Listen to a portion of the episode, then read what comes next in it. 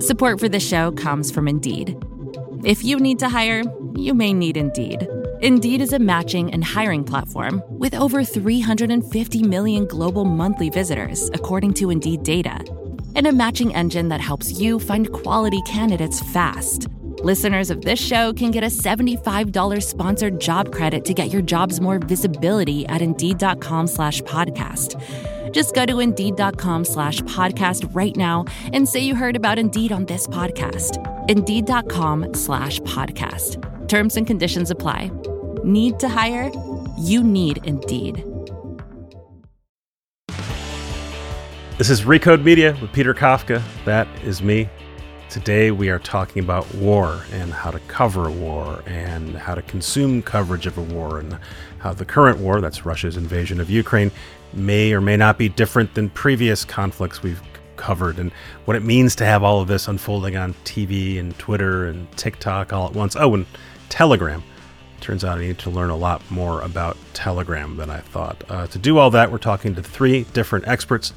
Clarissa Ward is CNN's chief international correspondent. She's reporting on the ground from Kiev, at least for now. Puck's Julia Ioffe is based in Washington. She has deep ties in Russia and really good geopolitical insight. Jane Lytvynenko is a former BuzzFeed journalist who's now at Harvard Shorenstein Center. She specializes in uncovering and explaining disinformation online. She is also a native of Kiev. We're going to get right into this, but two quick notes before we do. Uh, one on timing. We talked to Clarissa Ward on Tuesday afternoon, which is why in that interview she's talking about Joe Biden's upcoming State of the Union address and a bombing that just happened that day. Uh, we talked with both Julia and Jane on Wednesday, so their conversation is slightly more current. And because we're talking about war and violence on this podcast, we do touch on a few graphic descriptions of what war and violence does to human beings. Okay, now let's hear from Clarissa Ward. Clarissa Ward, thank you for joining us. You are CNN's chief international correspondent. We are very appreciative you could take a few minutes on what is a very busy day. Uh, so thanks for joining us. You have done reporting from hotspots and war zones for 15 years plus. Uh, you've been in Syria, Iraq, Afghanistan. Now you're near Kiev. There, it's under attack from Russia, as we all know. What is different about this assignment for you, and, and what is familiar with, with other hotspots and war zones you've been in the past? Well, first of all, thanks for having me on. Um, it's good to chat. It's always really hard to compare conflicts because every conflict is different and every conflict is heartbreaking and tragic in a unique way. I'd say that, you know, what's different about this conflict, obviously, is that we haven't seen a land war on this scale since World War II.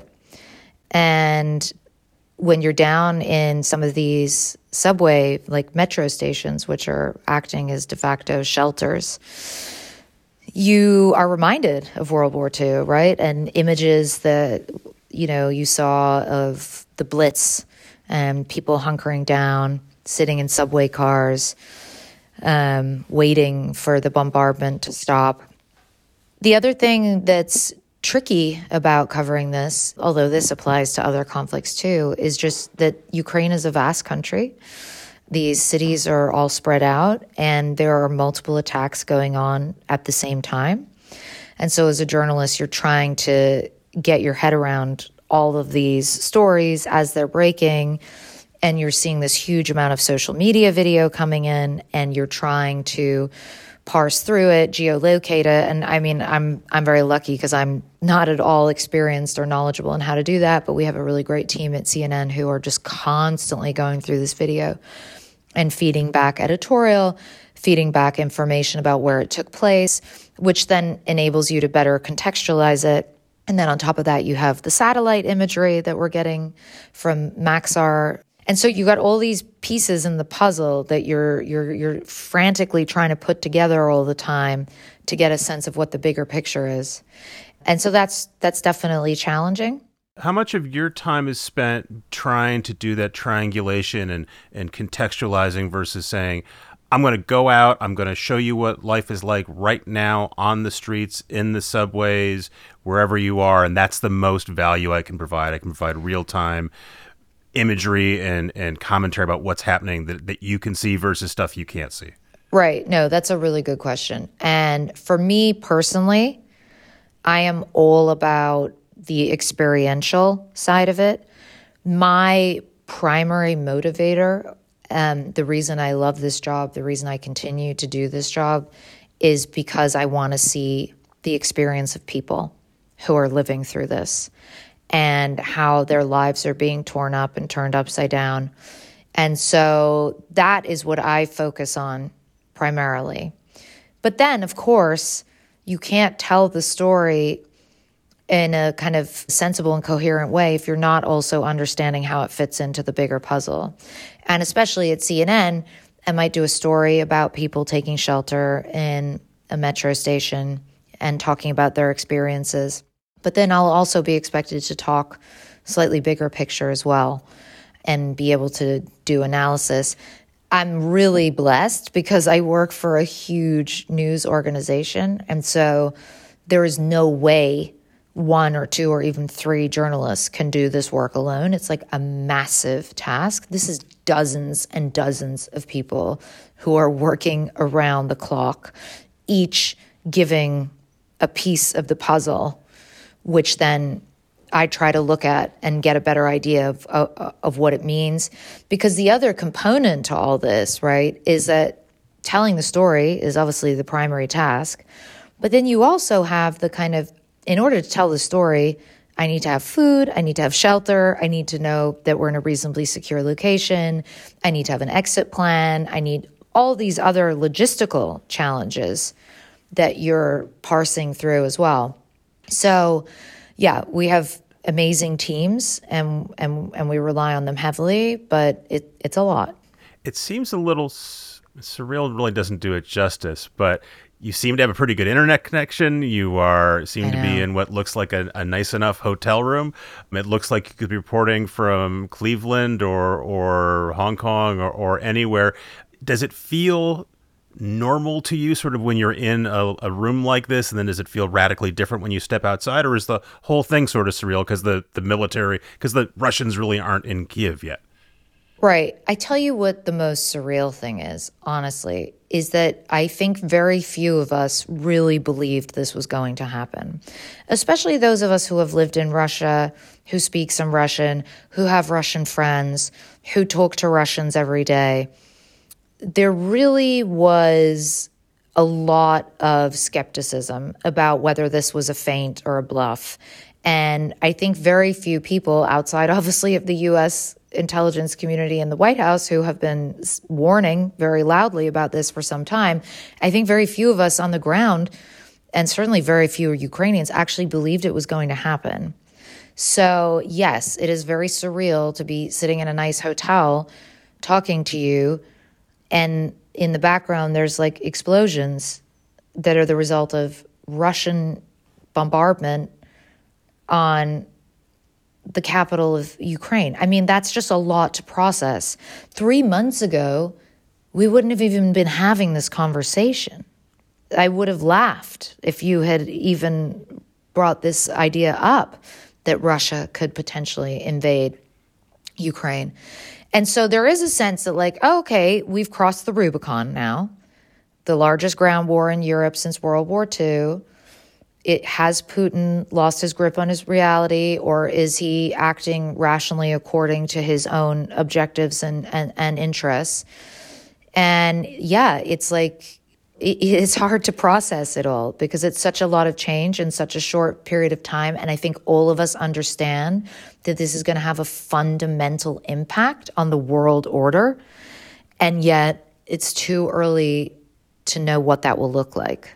So it's early and it seems all of a sudden, even though it's been coming for months, but the velocity is increasing. You mentioned an exit plan. How are you going to decide? And I assume at some point it's also your your managers and bosses as well deciding when it's time for you to leave. That's got to be an incredibly tricky thing to figure out. You want to stay as long as you can, but at some point you have your own safety. You can't do your job if you're not of alive. Of course. Of course. A good chunk of our time is taken up by weighing the risks calculating different plans. What's a fallback position? How much food do we have? What do we do if the power goes out? Do we have a generator? Could any of our equipment be dangerous for us to use in some kind of a, you know, situation? And, um, it's a constant conversation, it's a constant assessment. We have risk consultants who we've worked with for a long time with us, security consultants who are with us on the ground, and they offer a totally different perspective. And um, so again, it's like you're you and your team are huddling a lot and trying to work out what the best course of action is. And, and and you have to every day be ready for the possibility that you might might have to leave. And you also have to be prepared every day if you make the decision not to leave to know that you might not be able to leave but presumably I, do you imagine that at some point you are going to have to leave that whether it's a day or five days or yeah. a week or a month that yeah, you're going to have to question. go um, i really hope not I really, really hope not. And the reason I hope not is not because I want to be here until the bitter end, but because I'm really hoping that cooler heads will prevail and that some level of sanity will be restored. And it's an unusual thing. I've covered a lot of wars, and this is one of the few where I really can't see what President Putin can get out of this. I just don't see. I don't get it. I don't understand what a win or what a victory looks like for him. Because even if he was able to ouster the government of Volodymyr Zelensky and put in a puppet regime, that regime is not going to be accepted by people here. There are 40 million people here who hate Russia with a passion now. I mean, that is just the reality. So yeah, it's just hard to understand it. It's madness. The Ukrainians that you talk to, where are they getting their information from? Are they watching television? Are they getting it from social media? Are they asking you for information? Where are they getting their news and opinion? So, uh, well, they're not getting it so much from television anymore because literally several hours ago, um, mm-hmm. A Russian strike took out the TV tower. It's it's yes. still standing, but they're not broadcasting anymore. They're working to get up sort of backup channels. So, but I would say that, you know, a lot of Ukrainians, particularly the young people, are like very um, technologically savvy and they're all online. And people here get a lot of their news from Telegram channels. Telegram is the, you know, the, um, it's, it's like WhatsApp. Yep. And so a lot of them get, they have these Telegram channels and the different Ukrainian uh, services, like the emergency services, the information ministry, they all have their own Telegram channels. And, and that is probably, for most people, the primary way of distributing and, and disseminating information. And so these stirring videos you've seen from Zelensky in particular um, that, that, are widely distributed out, out in, Facebook in the West, those, as well. Those, those are, are, going also... out on Facebook, and, and Facebook is a big one too. Yeah you know, there's commentary from from where I sit about this is the first social media war. Obviously, social media has been around for for some time. Mm. Does it feel different this time around that that people have more access to information from different sources, or is it? Not really, because when I think of the Arab Spring and I think of the Syrian civil war, which I covered very closely, I mean, social media was a huge part of that. And those videos on YouTube by those brave protesters holding their cell phones up in the air as they were met with a hail of bullets. I mean, that's really what sort of kickstarted that uprising. So I, think that the social media element has has been around for a while. I mean, the disinformation is next level turbocharged now, right? Because this is obviously some years later and and that's a tricky one for all of us, but particularly for ordinary Ukrainians who are just trying to work out what's going on and, and trying to stay safe and yeah. Are, are what's what's an average Ukrainian sense of how the world is viewing this? Are they aware of the spotlight? Uh, do they think that yes. that spotlight is going to remain indefinitely, or are they sort of resigned to the idea that at some point this will become old news? No, I think that they're aware of the spotlight. I think that they hugely appreciate the support and the solidarity. But I think most of them would argue from their perspective that it's not enough. Um, and the you know the thing you hear again and again here, it's like we're not just fighting for our way of life, we're fighting for your way of life. Like this isn't just about Ukraine, this is about ideals and sovereignty and self determination and democracy and liberalism. Uh, so I think if you talk to a lot of Ukrainians, they want to see some kind of a no-fly zone. They want to see, obviously, we've seen President mm-hmm. Zelensky mm-hmm. today making an impassioned appeal for Ukraine to be able to join the European Union. They want to see, they want to see the West step in and um, and help them fight this fight. At, at, the moment, it doesn't appear that that's going to happen, right? Um, so I, I I don't think they're, I don't think they have any illusions about that. I think they are pretty clear eyed about that, but um, that's what they would say. I have a nerdy journalism question for you, and then I'll let you mm-hmm. go uh, about standards and practices and how you show yeah. how you how you describe a war to people back at yeah. home. Um, I've seen images of dead Russian soldiers. I saw one on CNN, yeah. followed by uh, one of your correspondents saying, "There's other stuff here I can't show you." I, I keep hearing references of people saying, "There's things here that are so ghastly, but I don't want to show them to you." I also saw a report you did where you said uh, someone's holding up a sign and it's very vulgar. I won't translate right. it. Um, how much time are you guys spending thinking about what you can show and describe and versus we're just going to show you it because it's real? And and how much yeah. of that have to do with what can go on tv versus maybe in a written report or on on the internet? Right. I think that um, for most of us who've been covering war for a, a while that you know we're sort of used to understanding that there are certain things you can't show on television and and that honestly I believe you shouldn't show that become gratuitous and kind of you know I, I, think that people can be really traumatized by seeing these kinds of images especially if they're not fully prepared for them which is why it's so important that you always do the warning if there's even something even semi graphic in your piece that you that you give people a heads up to to brace themselves. And the counter argument would be you should see this stuff. This is actually what's happening. We don't yes, want to sanitize because you don't want to sanitize it. And and I think there's a way of striking that balance. And by the way, I did a report uh, during the Syrian civil war where um, there had been a chemical attack on a town called Khan Shaykhun, and we had unbelievably horrifying images of children literally gasping their last breaths and dying. And we decided we had to air it. And we aired it and we didn't blur it. And it was agonizing to watch. But in that instance, we felt that it was really important to give an unvarnished look at the absolute horror of chemical weapons. Um, so, in that context, you know, you have the debate, you have the conversation, you have it with your standards colleagues, and and you make the assessment. But if you're seeing a you know, a mangled dead body on the ground. I mean, it's one thing if it's blurry and in the background, but like there's no reason to show any to show people that, you know? I mean, even when I see it, I avert my gaze, right? Because the reality is, and this is something you come to realize when you do this job for a long time, like you do absorb it all, right? And you don't want to have your head in the sand and be like oblivious to the horrors of war but you also don't need to completely immerse yourself to the point where you are traumatizing people or yourself. Since this is a podcast and it's for adults, can you tell us what that anti-Putin uh, message was? Now that you can, can you translate that for us? It said Putin is a dickhead. Pretty mild for 2022 social media. It's yeah. it's pretty mild. Well, there's plenty of other yeah. ones going around, which is like Putin nahui, which means like it's also uh, referencing the the male organ Some anatomy, yeah. But it literally means like F U C K Putin.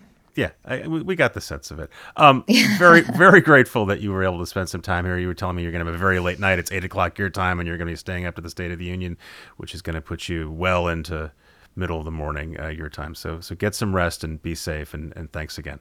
Thanks, Peter. I really appreciate it. Thanks, Clarissa. Take care. Thanks again to Clarissa Ward from CNN. In a minute, we're going to hear from Puck's Julia Ioffe, but first, a word from a sponsor. Support for this show comes from Indeed. Imagine the perfect employee. Let's call her Jackie. Jackie is professional yet relaxed, punctual, friendly, meets deadlines, and just makes your job easier overall. But the search for Jackie can be long and tedious, especially when you have so many other things on your plate. Indeed wants to help you find your next Jackie. Indeed is your matching and hiring platform with over 350 million global monthly visitors, according to Indeed data, and a matching engine that helps you find quality candidates fast. They leverage over 140 million qualifications and preferences every day, so their matching engine is constantly learning from your preferences. That means they can better connect you with your Jackie. And listeners of this show can get a $75 sponsored job credit to get your jobs more visibility at Indeed.com slash podcast. Just go to Indeed.com slash podcast right now and say you heard about Indeed on this podcast. Indeed.com slash podcast. Terms and conditions apply. Need to hire? You need Indeed. I'm here with Julia Ioffe, longtime Washington correspondent who is now at Puck, where she's a founding member of that fine institution. Uh, welcome, Julia. Hi, Peter. Thanks for having me. Thanks for coming on. I know you're very busy. I appreciate your time. I have a very basic question for you. You are in Washington, D.C., you are covering a war in Ukraine and Europe. You're also trying to understand what's happening in Russia. How are you keeping track of things? What are you relying on for, for your sourcing and news? Well, I'm glued to every every which screen. So looking at Twitter, looking at Telegram, I also am talking to friends in Moscow, to friends in Kiev. I'm talking to my sources here in Washington, checking in with them um, as often as I can. What they're thinking, what they're saying. Um, What's what's your level yeah. of confidence about it's it's it's a it's war is by definition murky and, and hard to uh, understand um, even if you're in the middle of it. And on the one hand, this this seems like a conflict where we have lots of basic questions about motivations and why things are happening, and we also seem incredibly informed. At least there's a ton of stuff coming across our screens. Do you feel like you have a handle on things, or are you just as clueless as as anyone else who's who's watching something flow across your screen? I think it depends what level you're talking about. So things like casualty counts, I'm not clear on. I don't know that anybody is. But things like why this is happening, how it's going, what the effects of this are probably going to be, who's winning, who's losing, who's going to win, who's going to lose. That all seems pretty clear. One thing that I can't quite get a handle on from the outside is, and I don't know that I would if I were inside the country either, is what Russians think about this. But if you tune in later to Puck, there will be some answers. That was one of the things I was going to ask you. Uh, but let's let's jump there now. What what I mean, and I and I enjoy your reporting. You frequently reference. You'll say, "I got a, a, note or an email or a text from a friend in St. Petersburg or wherever, and this is what they think." Um, is is that sort of your most important sort of person on the ground sense of, of how things are going? No, you're shaking your head now.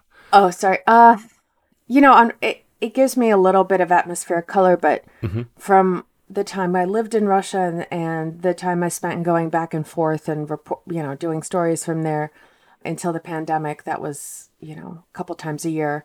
I've always known that the people who are my friends in Moscow and St. Petersburg are not representative of the what the Russian population mm-hmm. at large thinks you know they're like they're educated urban dwellers kind of upper middle class or the in the creative industries white collar people who speak other languages who tra- who used to travel the world a lot uh, who mm-hmm. are connected uh, you know consume culture from the us and europe and you know they're people like the people you and I know from New York and San Francisco. And right. It'd be like determining how the U.S. feels by talking to people in the West Village and Williamsburg. Correct. Exactly. So, but then, you know, how do you determine what people in the countryside think or people in smaller cities? It's hard to do. I don't, uh, polling has never been very good in Russia. It often, you know, I remember one of the first things I learned when I moved to Moscow in 2009 was I was talking to a sociologist who was at this very prominent independent polling, public polling place called uh, the Levada Center. And I guess I kept asking similar kinds of questions. And he said, you, you understand, right, that we're not measuring public opinion, we're measuring the effectiveness of propaganda. And that was 2009. Those were, as Russians like to call them, vegetarian times. There was still a lot of independent media. There were uh, people weren't being sent to jail for liking something on Facebook.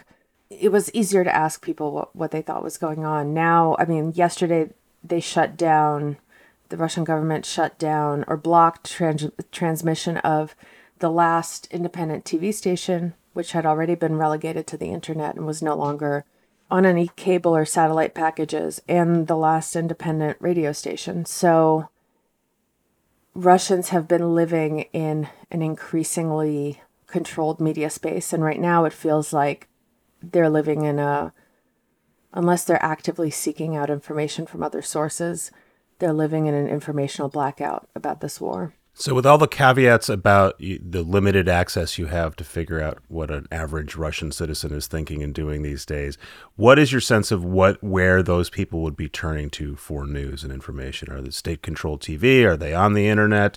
Um, we can talk about social media, which I know is being throttled. But what's if you're what's the average media diet right now?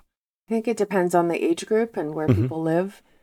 For the last few years, we've seen a trend of younger Russians, probably people under 40, basically only getting their news from Telegram, of you know various Telegram channels and YouTube channels. So there was the surge of popularity among these these YouTubers. Most of them, you know, in the, in the favorite format for Russians, I will never understand this, is like three hour long interviews.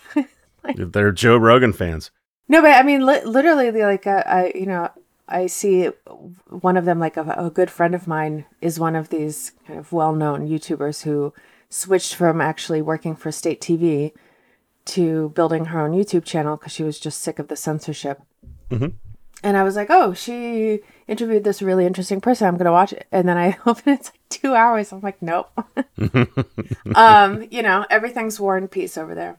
So there's that. Uh, I think older people watch TV, especially in rural areas.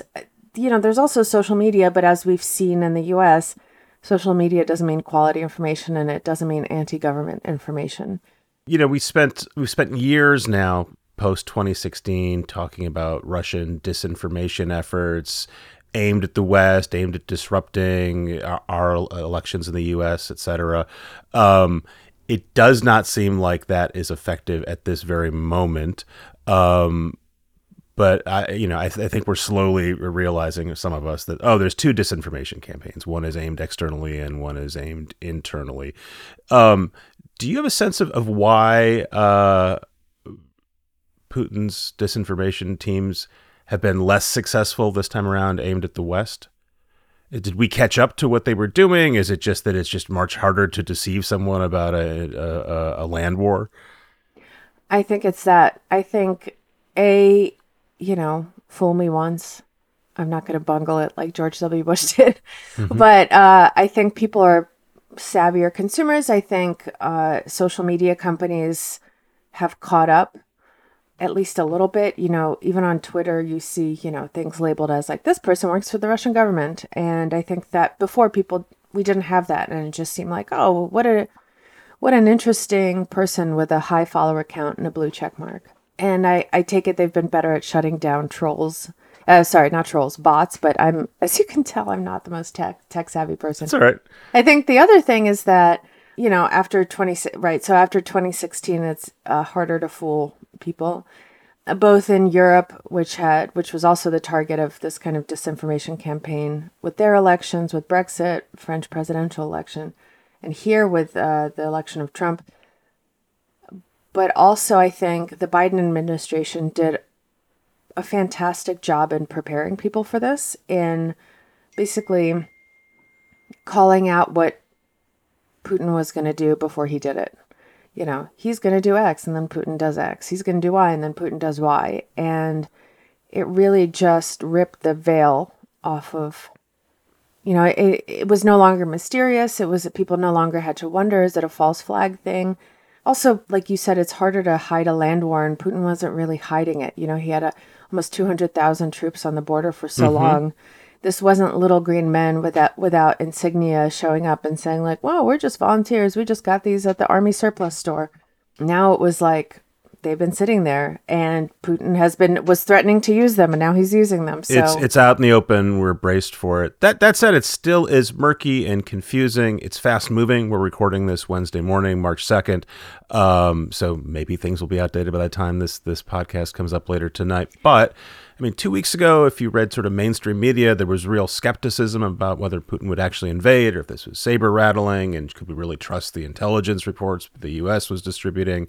Uh, a week ago, the narrative was that they were going to occupy Ukraine within a day or so. Now there's the narrative is is they've been stymied by the the plucky Ukrainians. I don't mean to make light of it, but that's a narrative people like. How much of that is media maybe misunderstanding from the jump what was happening and how much of it is look it's fast moving and it's chaotic and, and war doesn't follow a, a linear path and maybe vladimir putin doesn't follow a linear path. Well i think on the the intelligence was very consistent and i think it's okay that people were and good that people were skeptical but now it you know as soon as it started it was like oh the intelligence was right on everything they didn't count on the i guess they counted out the ukrainians too soon. Mm-hmm. who are it's not just a media narrative. They are giving the russians a hell of a time and it's incredible to watch. You know they're stopping stopping tanks with it people stopping tanks with their bare hands people driving by in cars throwing a molotov cocktail at the you know treads of a tank. Um but then you also have the Ukrainian military, and and this was also like if you're um, if you're part of these circles that talk about this stuff and report about this stuff, that was also something that was predicted that we all kind of figured would happen that it wouldn't be two days that mm-hmm. um, you know the Ukrainian army is is not the Ukraine today was not the Ukrainian army of 2014. They've been fighting for eight years uh, fighting Russia for eight years. They've they're better equipped by the West now. There there's better morale, and also like invading the homeland would trigger some something like this. So it hasn't been all that murky. I think it was a question of, you know, and even the intelligence said like we don't know that a hundred uh, until they said you know it was a hundred percent they said we don't know with 100% certainty if he'll do this. It's more likely than not that he will. And the question and the decision is his alone. So I, I actually i'm not really i'm not really sure what you mean by murky. Like what um I, I so I'm not following it uh, day to day like mm. you are. I'm not a professional. Mm. I, I I I have found that just in general there is a natural and I think relatively healthy skepticism about official sources, and especially when it comes to you know uh, well, lots of different things, right? I mean, things that seemed incontrovertible a few years ago and now are all up, sort of up for debate. The U.S. has been, military intelligence has been wrong many times in, in past history. Um, and at least for me, like, I, I, I certainly assume that most things coming out of, of Russian officials' mouths are, are not true or at least uh, misleading. But I don't necessarily trust anything that, that, that comes from a U.S. military source at, at face value, right? I'm certainly willing to consider whether they're wrong or whether they have uh, different motivations. But now what we've seen, I mean, this is like an incredible comeback story for U.S. intelligence agencies. Mm-hmm. Despite previous fuck ups, they've gotten it right this time at every turn. Like everything they said would happen has happened, and it's happening exactly as they said it would happen, which is really incredible because the intelligence gathering environment has in Russia has gotten more and more dangerous and hard. So uh, there must be a crazy mole hunt going on in the Kremlin right now. Um, and so you, you think that's human intelligence? That's not spy satellites? I don't, I don't know. Yeah, I think some. I think it's a mix. I wouldn't be surprised if there were people in the Russian government who are like, "Holy shit, we're about to do this." It's hard to compare this to other events, whether they're wars or pandemics. Um, I was struck by something you said in a recent interview um, on TV, talking about your concern that that that Americans were going to be disappointed as the as the war progressed. That this the the underdog story, the David Goliath story, was not going to turn out the way they might expect. Can you can you expand on that for me? We're seeing that happen already over the weekend everybody, and myself included, were delighted to see that the Ukrainians had basically halted the advance, that they were, I mean, they were really pummeling the Russians both on the ground and in the informational, like in the reputational informational space. They were totally dominating the narrative. And all we saw from the war was like were these, as you said, plucky Ukrainians, you know, uh, gathering crates and crates of homemade Molotov cocktails and dancing around with javelins and and these poor Russian conscripts. You know, it's it's against the G- Geneva Conventions to circulate these videos, but if you see them, they're they didn't know they were going into Ukraine, which is I think very plausible, uh, given that they're foot, foot soldiers. Maybe the officers knew, but these poor, you know, 18 year old conscripts maybe didn't. But now you're already seeing it turn, as many of us predicted, because of just the sheer manpower and firepower that Russia has, because they have certain weapons that the Ukrainians don't have, like that kind of air force. And it's, I mean, as we're, we're talking on Wednesday morning, Kherson in the south is uh, surrounded. They're running out of food and fuel. There are massive civilian casualties, and people are too scared to go out and get the dead bodies. Kiev is also is probably going to be surrounded. My fear, and this is not this is not you know original thinking to me, but in the Russia watching community and talking to friends who are reporting from Ukraine right now, and just talking to experts, the fear is that it's going to turn into Syria and it'll still be a David and Goliath story, but it'll be something like that drags on for months and or maybe even years and cities are leveled, which is horrible because these are beautiful cities.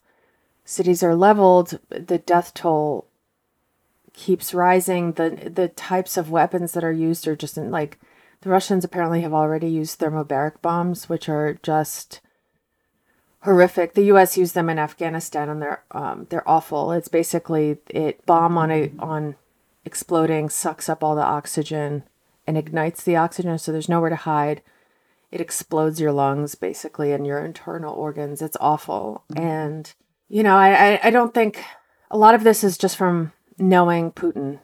I, he's not going to take the L on this. He will not be humiliated in front of the in front of the whole world. And in some ways the sanctions will probably make it more likely that he will try to take over Ukraine even if it means killing every last Ukrainian. Uh, and that's awful in part because if you think about Syria when did the world stop paying attention? Very early on in the conflict. And when did people get sick of refugees from there and get sick of helping them? Very early on in the conflict. And if you think about Syria, the bad guy won in the end. Do you imagine that that that that tuning out phenomenon, right? Just it's natural. It's the uh, people don't pay attention to anything for very long. We're in a still in a pandemic in the U.S. and people got sick of that a couple years ago. Any reason to think that it plays out in terms of the world's attention that it plays out differently in the Ukraine simply because it's in Europe. And as there's you know there's already now a media criticism back and forth about these people look like us meaning other white people in New York and Washington and, in Europe. And that commands more attention or is it, it in the end it's just a news story about something happening to people that you don't know in another part of the world that you can't find on a map and that at least in the US that that we we tune out fairly soon yeah, I think here we have to differentiate between Europe and the US. I think for Europe, there has been a lot of racist coverage of this, uh, you know, about how it's people with blue eyes and blonde hair and how they look like you and me. They have Netflix. Yeah, I think that is a massive, massive part of the story about why these refugees are being treated differently than, say, Syrian or Afghan or Eritrean refugees. But it's also that these are their neighbors. For example, Poland and Ukraine have a very similar language, similar culture, especially in the West. So it's partly the racism, but partly like it's the equivalent of, or the analog of, let's say something crazy happens in Canada and a bunch of Canadian refugees stream across the border. Mm-hmm. So I think in Europe it will continue to be a story because it's there and it's uh, it's on their continent and as one Biden administration source told me when I asked why the Europeans reacted. I think American officials didn't expect the Europeans to react so swiftly and severely. And this source said it's hitting them in their World War II muscle. And I personally feel it as somebody from the Soviet Union. This looks like World War II. This is it's happening in the same places on as on the Eastern Front. It's incredibly triggering. It's incredibly traumatic to watch. Because our people have all lived through it. I think for the US, we'll be tuned out in two weeks max. I mean, and and I some of that is geography. I think we're spoiled by our, geography. We're spoiled by, by our comfort and wealth, and we have the option to tune out. You know, we have two friendly neighbors and two oceans for borders, and we've always been very good at sticking our heads in the sand. Are you thinking about your coverage and at what point your bosses at Puck will say, look, we can't do Russia, we can't mm-hmm. do Ukraine every week? Um, we, we, you're our Washington correspondent. Get, you know, um, yeah. we need some play by play on the elections, etc. And how you're going to balance that. I don't even think it's going to be my bosses. It's going to be, you know, what readers want, what they want to read about. Yeah, I'm already thinking about that.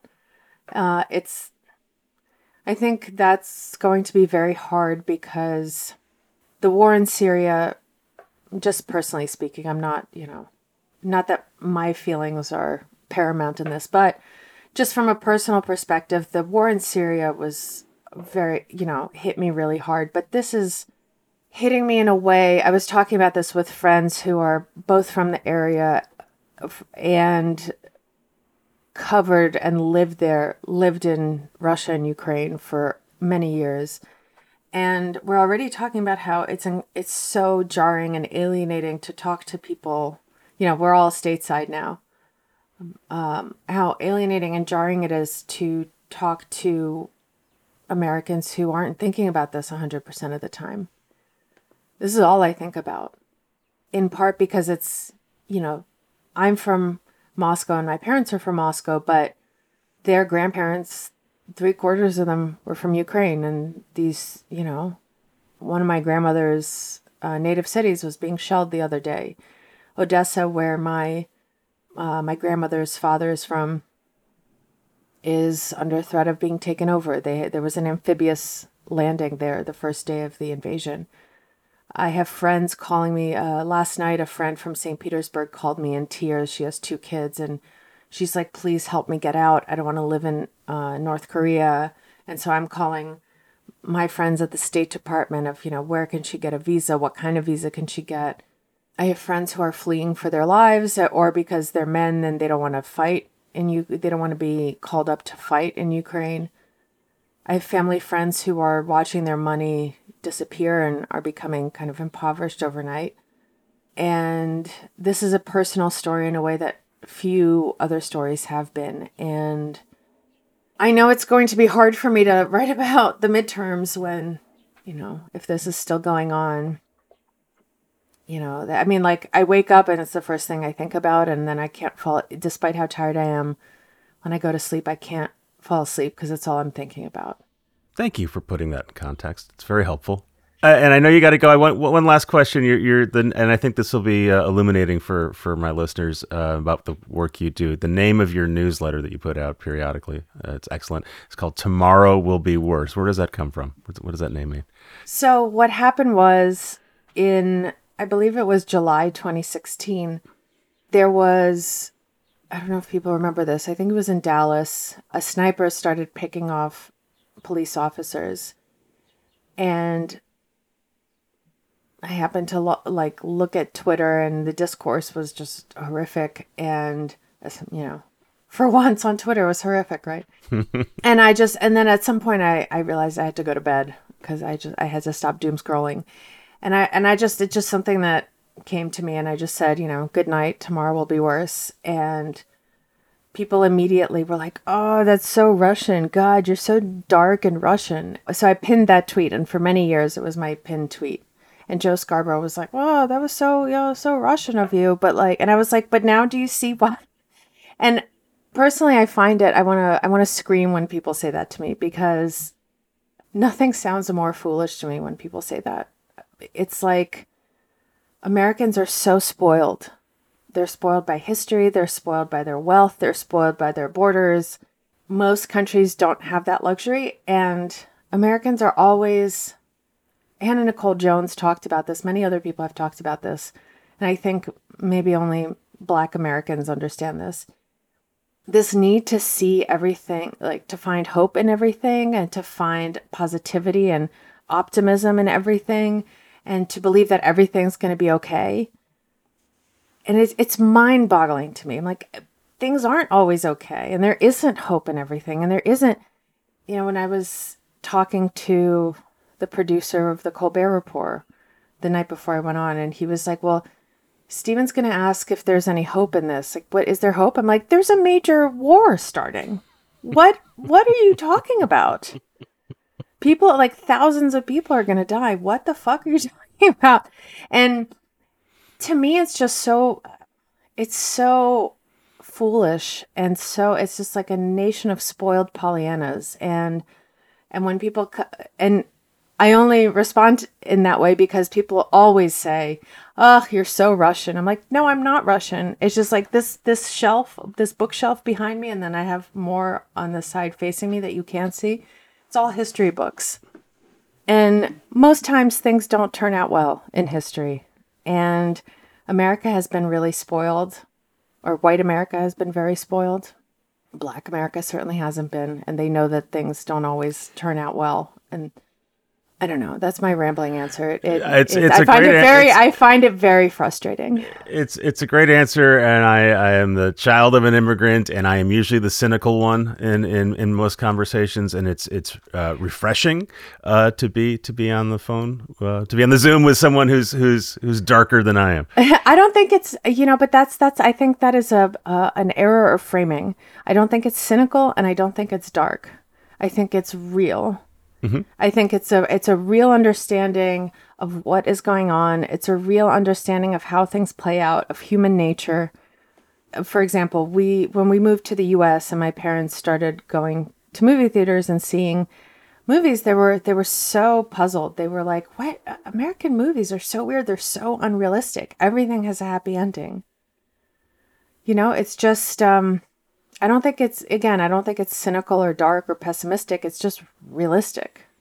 It's just seeing the facts on the ground and being logical. I have made that same argument as well, um, but I usually just get lumped into cynic or skeptic. Um, Julia Ioffe, you're excellent. Thank you for your time. Um, I hope to chat with you again under more pleasant circumstances, as naive and American and overly optimistic as that may be. Thank you so much for having me, and I hope we meet under better circumstances too. Thanks, Julia. Thanks. I'm here with Jane Lytvynenko, who is a senior research fellow at Harvard's Shorenstein Center. Many of you will recognize Jane's work from BuzzFeed, where she did excellent reporting on disinformation and all manner of scams and bad behavior on the internet. She lives in Boston. She's a native of Kiev. Welcome, Jane. Hi, thanks for having me. I've been reading your stuff forever. I, am I'm, I'm remiss in not talking to you until now, so better late than never. Um, you are the person, one of the people I turn to when I want to understand what's going on when it comes to people putting bad and fake stuff on the internet. And mm. it seems like this is an overwhelming time to do the work you do. So thanks for taking the time. Maybe just start off by describing what you're doing right now at, at Shorenstein Center and how that relates to what's happening in Kiev and Russia. Yeah, well, there's a few different things that we're doing. And really, we're just trying to understand what's happening online in a few different informational ecosystems. So we're trying to understand how social media companies are responding to the war and the Russian propaganda that they host. Um, as well, we're trying to understand the type of false information that we see, uh, both deliberately false information um, and information that's just sort of accidentally spread because of the volume and the situation. Um, and I personally monitor uh, the Ukrainian information space very closely. So I'm in uh, so many Telegram channels, I've lost count. I consistently watch uh, Ukrainian television as well so that I can understand the type of information environment they're dealing with over there. And, and, to be clear, this is not an abstract uh, interest of yours. You have family uh, who's still living there, and you're in touch with them as, as often as you can be. Um, and you wrote about this in a very touching uh, essay that's in the Atlantic. I, I suggest that everyone go check that out, where you talk about sort of being swamped by all this stuff coming online, and then finding some solace and watching a simple live stream. Let's let's talk about what what you're seeing online now, and I'm glad you differentiate between sort of active propaganda and stuff that is wrong, and I, and I think maybe there's a third category of in the middle where people are putting out stuff that's wrong, but they're not on doing it necessarily on behalf of, of Russians or any nation state. Mm-hmm. They're doing it for profit or maybe just for for kicks. Um, Sure. Those are the folks putting up, you know, fake live streams, I assume, on on uh, on TikTok. How can you distinguish what is Russian propaganda versus something that someone posted and just happens to be wrong, or it's something they're unwittingly spreading and they don't mean anything malicious by it? To think through that question, I think it's helpful to take a step back and to understand the role that Russian propaganda and disinformation has played in this war so far. And I apologize for going back this far, but really it's important to look at 2014 because 2014 is the year that Ukraine's Revolution of Dignity took place. During that Revolution of Dignity, really protesters, some of whom gave their lives, fought for independence from Russia. Um, and as a result, Russia used disinformation to, uh, as one of the weapons, uh, as they were annexing Crimea, um, as they were occupying uh, the eastern part of Ukraine, and also to obfuscate their responsibility for the downing of Flight MH17. And the narratives that they really crystallized during that time are the same narratives that we see today. So um, their narratives like Ukraine is a nationalist Nazi state, uh, which of course is not true. Their narratives like uh, Ukraine is perpetuating chemical attacks in certain parts of the country. Again, no evidence for that at all. And their narratives that are really seeking to undermine Ukrainian democracy and Ukrainian freedom. And so that is a big genre of Russian disinformation that both we've seen up until now and we continue to see. But we also see some whataboutism, um, right? Uh, which is, well, why is the West intervening in Ukraine, but did not intervene in other wars and crises? And so that's really an attempt to divert attention away from Ukraine um, or spread the attention and the anger around to other issues as well. It's really tricky to look at one piece of online content, a post, an image, a video, and say, this is 100% Russian propaganda, right? Um, as a professional, for me, that kind of attribution is difficult. Uh, to the average user, that attribution is going to be near impossible. But being aware of the disinformation narratives that Russia is putting out to start this war, as well as the propaganda outlets that exist already, you know, RT, Sputnik, of course, is a really good start. Is a really good start. So I want to ask you about RT and Sputnik in a second, but but when we're talking about disinformation online and the messaging and the narratives the Russians are putting out, presumably this is both happening within Russia uh, for for Russian citizens, and then obviously outside of, of the country.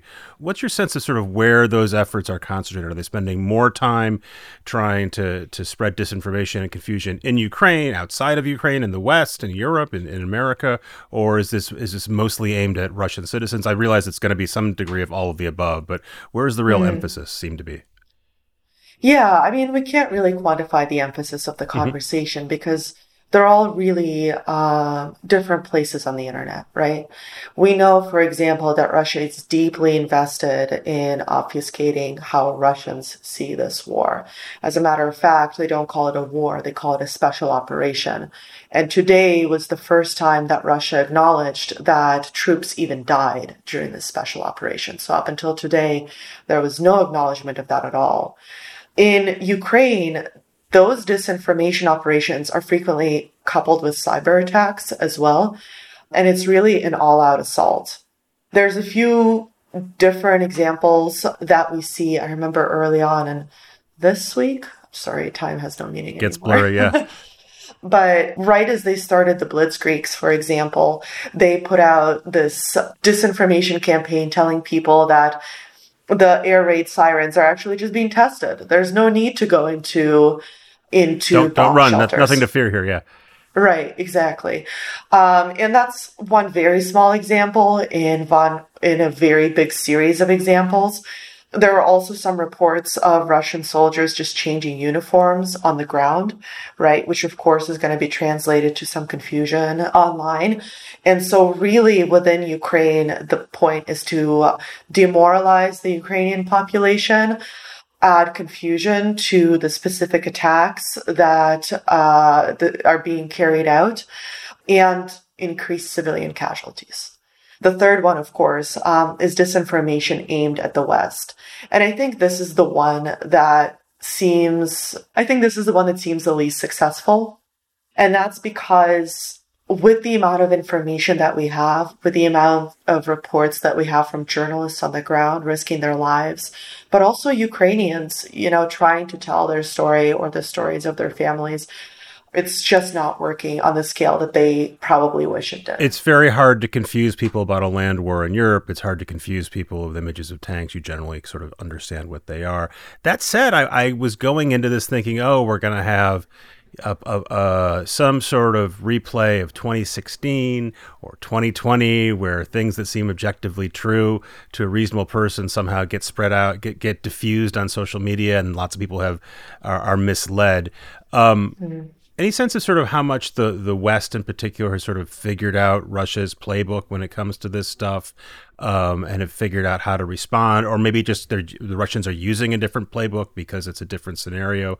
I mean, a lot of the disinformation in 2016 wasn't even actively. There was definitely some some stuff done on behalf of Donald Trump, but a lot of it was just we're just going to confuse people and cause chaos in sort of small scale ways and just sort of make everyone distrustful in sort of a blanket way. What's your sense of, of how, if anything, things have changed? I think it's really difficult to stage a disinformation campaign when you're bombing innocent people. And when images of those innocent people being bombed are everywhere anybody turns. It's just really a case of where truth has so much power and Ukrainian voices are so clear about what's happening that the disinformation is secondary. And of course, you know, there's always going to be some fringe elements who don't fully trust what is being reported. But I think it's pretty clear worldwide that this is a war without a cause. And I think that that clarity is what is not just playing out online, uh, but also offline, right? With thousands of people rallying around mm-hmm. Ukrainians mm-hmm. and with politicians having an extremely clear sense of what they must do and what they must do urgently. And so I think disinformation is, of course, part of it, uh, but that the clarity of that narrative is incredibly powerful. You mentioned RT and Sputnik. These are Russian-owned propaganda arms aimed outside of of, of Russia. Uh, up until now, had been widely carried on places like YouTube and DirecTV that stuff is being choked off by social media companies, by a lot of the traditional distributors. DirecTV said they're not going to carry this anymore. What what is the mm-hmm. relative importance, or maybe not importance, of, of of those channels in the West? I mean, I, I suppose it's possible to watch those things and not realize you're watching Russian TV, but it's mm-hmm. pretty clear about what it is. Is it meaningful that those companies have, have stopped distribution, at least temporarily, of those channels? It's meaningful, uh, but I would say it's pretty scattershot. RT does have significant audiences worldwide, has significant audience in the US, it has a significant audience in Germany. Uh, its Spanish language channel also has a significant audience. But um, in terms of enforcement of these very obvious state-sponsored actions, we don't see um, we don't see that being applied worldwide, right? Uh, we see that being applied in Europe, but not in North America, as one example, right? And so there's inconsistencies in how social media companies are approaching the takedown of obvious self-declared Russian propaganda, right? And many Russian propagandists remain online. Many key figures who spread Russian propaganda or who are in charge of Russian propaganda have kept their accounts on social media. They have not been deplatformed. And so you asked earlier, you know, what has the West learned? And I look at the response, I look at um, the list of uh, moderation decisions that our team here has put together. And to me, it seems inconsistent and very reactionary, which is exactly how we've seen social media companies react to disinformation up until now as well. I guess I, I wanted to make sure that I wasn't be too cynical because it seems like on the one hand the steps they're taking they're saying we're we're, we're not going to allow you know uh, state state run propaganda to to exist. We we have, we've been up we've been okay with it up until now is meaningful because it's the first time they've ever taken that step. On the other hand, it seems like it's in many ways the least they can do because they're taking down the stuff that is li- literally labeled this is Russian propaganda. Like you said, right. they're, le- they're, leaving people who people like you know are propagandists, and presumably there's lots of other stuff that is just not identified as propaganda and disinformation, but comes from that same source. Do you also assume that they're tackling that stuff behind the scenes and and aren't just simply aren't announcing it for various reasons, or do you think maybe they're just letting it go? Yeah, I mean, we definitely see a lot of removals from social media companies, but not a lot of transparency about those removals, uh, which is what we need. And we need that particularly because social media right now is the place where Ukrainians are documenting war crimes. Um, and so we need to understand how that documentation is working about behind the scenes how this sort of data is being preserved behind the scenes, and we need to we need to understand this for the historical record, right? Um, and so the transparent, although it is happening, the transparency is not quite there. This is not whataboutism, I promise, but this is a information war, a social information war in some ways. Everyone's been praising the Ukrainians, and a lot of it is clearly genuine stuff. When you see Zelensky standing up there and speaking, it's just moving. You have to be mm-hmm. just in, a non-human to not realize that. But are you seeing instances where you're pretty sure that the uh, Ukrainian government or people sympathetic to them are putting up stuff that you know purports to be a Russian soldier but isn't, or something else that's aimed at, at, at confusing and demoralizing the Russians? Yeah, there's definitely uh, a social media campaign going on from Ukraine's side as well. And uh, particularly, you know, we, we've seen the videos of Russian soldiers calling their moms. Uh, many of those videos have been confirmed by journalists finding parents of those soldiers. Um, but at the same time, uh, you know, it's pretty clear what the aim of that is. And uh, of course, we see many reports of Russian soldiers, you know, putting down their arms or uh, draining their tanks of fuel or stories like that. And of course, it's tricky to confirm or verify them in the moment as they happen, although, of course, open source investigators are doing pretty solid work here. But I worry that the hope that those stories instill doesn't always reflect the despair that is happening on the ground. And so I worry about people having false hope, right? That Russian soldiers are quitting the army en masse and they will all lay down their guns and this will all be over, which is not the reality. Um, the reality is that I'm getting air raid alerts right now on my Telegram channels telling me about the latest Russian bombings. Boy, it's hard to ask another question after that, but I'm going to. You mentioned Telegram. Um, I've talked to you're the third guest I've talked to for for this episode, uh, um, and all of them have mentioned the importance of Telegram, both in the Ukraine and and sorry, both in Ukraine. You've already corrected me before. My apologies. And Russia. In the U.S., I, Telegram doesn't have I think I think a lot of mainstream social media users aren't using it. I think people may have heard of people flocking to it after January sixth. Um, mm-hmm. I know among the crypto set, it's popular. Why is Telegram important? Maybe just describe what Telegram is and why it's an important media platform of choice in both Russia and Ukraine. Yeah, so uh, Telegram, the easiest way to think about it is like Twitter, like Eastern European Twitter. Um, though, of course, it's not only used in Eastern Europe. Um, but there's a few different functions that it has which is it allows for massive semi-public group chats where you can invite and discuss logistics. I don't want to get too specific, but for example, I as a researcher can monitor a few chats from on the ground from different cities where people just exchange information, right?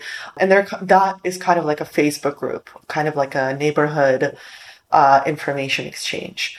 Um, there's also a one-sided communication called channels, and that's where officials uh, have public channels, news outlets have public channels, uh, ministries have public channels.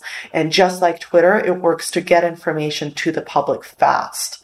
The more specialized channels are something that's particularly interesting to me because essentially once the nightly blitzkrieg begins uh, which it did a few hours ago you start getting a flood of images from different angles of attacks and so you're very quickly able to piece together what is happening in one neighborhood or another neighborhood and what's your sense of why that platform is the platform of, of choice for, for many social media users, again, in Ukraine and in Russia?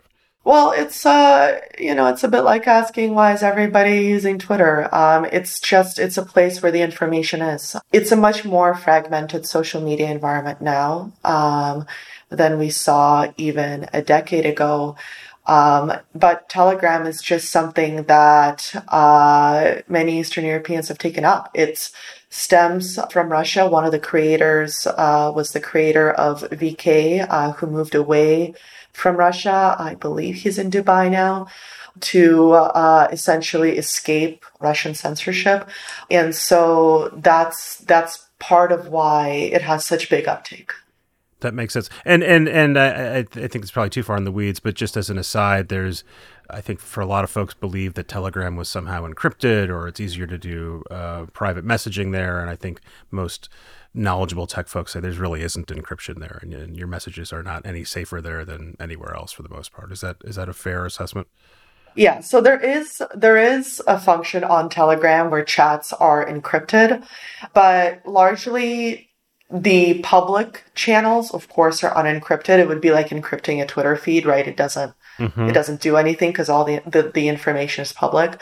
There is an encryption option on Telegram, but it is nowhere near as strong as Signal, right? Which is sort of the gold standard for encrypted communication. I'm assuming this information uh, atmosphere is going to get more chaotic um, as as internet access and TV access gets more limited in Ukraine, at least in the near term. Any advice just for a regular person who's trying to keep abreast of this, uh, doesn't speak the languages, is trying to augment what they're reading in the New York Times or watching on CNN, but is afraid of sort of wading into unmoderated torrents of content coming their way? How to how to how to best understand what's happening on the ground? Yeah, I mean, the best way to understand what's happening on the ground, and I know that this is a very basic advice, but it's to follow the reporters who are on the ground. There are many reporters who are risking their lives right now to tell the story of this war. And so turning to them, I think, is quite important. There's also local publications. The Kyiv uh, Independent is one that has been an invaluable source of information. This is the one that just sprung up. It just sprung up basically overnight, correct? They're very new. Yeah, they're they're a few months old. Um, the entire team left their previous post to start the Kyiv Independent, essentially after a controversy. There's also the conflict intelligence team, Bellingcat, the New York Times visual investigations team, and the Washington Post investigations team, all of whom are essentially um, spending all of their time doing online investigations to piece together the different battles, the different weapons, the different images that are coming in. It's going to be very hard for the average person to look at a 10, 15, 20 second TikTok video and say, yep, this is correct. And that's why the biggest advice is to follow people who are on the ground, follow people who are in Ukraine, um, and follow the legitimate journalists because this is a war, right? And this is a war not just of bombs, but also of information. Um, and we need to be braced for that. Jane Lytvynenko, I thank you for your time. I'm very appreciative of it, and I wish you good luck. Thank you. Thanks again to Jane Lytvynenko. Thanks again to Julia Ioffe. Thanks again to Clarissa Ward for coming on this podcast. This is a bunch to produce and edit, um, so I'm particularly thankful for Travis and Jelani for all their help this week. Thankful to our sponsors as always, and I'm thankful to you guys as always as well. This is Recode Media. We'll see you next week.